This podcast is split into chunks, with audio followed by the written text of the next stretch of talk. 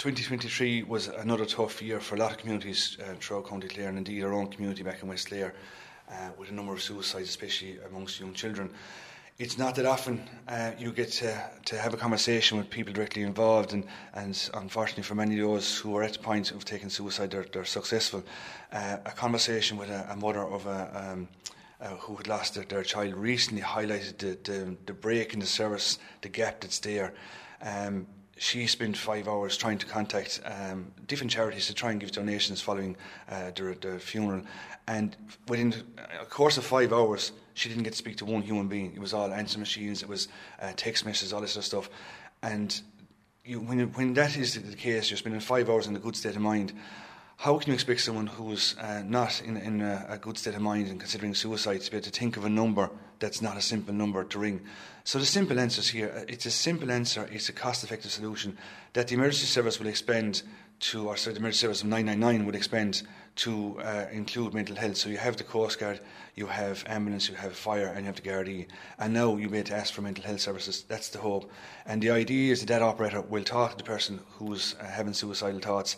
It'll be human contact, human voice, while they transfer into one of the 24 hour services out there. There's quite a number of services out there, uh, different charities. Some of those are not 24 hours, some of them are, are, are, office hours.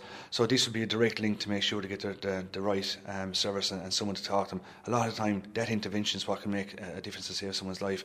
And I think if we can do that cost effectively, I think it would be a, a great win win. Would there be a significant difference between this service and the likes of Samaritans? The only and actually, this will actually link to those services, be it uh, uh, Samaritans, Pieta House or the Lighthouse Club. It depends on, on what it is. But when you're in a state of mind, you're trying to figure out what the Samaritans number is or any other number, not to pick on one charity, it can be quite difficult. So the idea is that the operator will, will take the call and you will ask for mental health services and they will be trying to connect you to a, a men's service at the time. So you're not trying to think of it. You can dial 999 and you know you're going to talk to someone and they're going to link you into the trained service that's out there and be it any of those charities. And I think that's the, the, the real key. We all know 999 or 112 is to create that linkage straight away.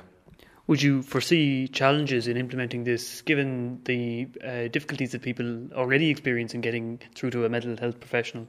Well, and this is, I suppose, this, this the, beauty, the beauty of this is not directed into a medical help. Uh, uh it's directed into more than likely a charity service that has a 24-hour man station where people are trained to deal with mental health and how to have a conversation with people. Um, the, the, issues that have been there around 999, and when it goes back to uh, the service provider like An Garda Síochána, that, that was the, the, issue. So when the dispatcher gets the call about mental health, it will have a list of uh, 24 agencies that it can contact it'll ring them, they will be answered and they say, I'm going to connect you now to the person who's in trouble. Uh, so you're not looking for medical service, you're just looking to be connected to another service that can try and talk someone out of uh, the, the, the difficulties they're having around suicide. You've, of course, raised this issue, issue, today, and it's fair to say that it's a, a, national issue as opposed to a local one. Uh, and if it came in, it would be quite transformative for the national emergency services. But given the level of support you got today, would you be hopeful that we could see some change to come in relation to this? I'd be hoping this is a very simple solution to a major national problem.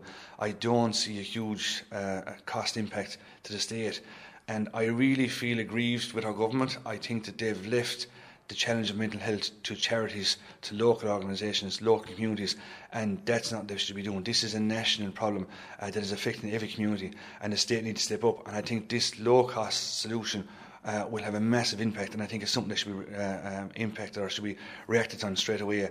Uh, I would hope that the Minister and the Taoiseach will see the value in this thing. Uh, I'm hoping that there won't be uh, resistance from possible trade unions when it comes to another service. Um, this, I think, for a very low cost uh, measure, will have a major impact into the, the communities and the lives of everyone here in Ireland.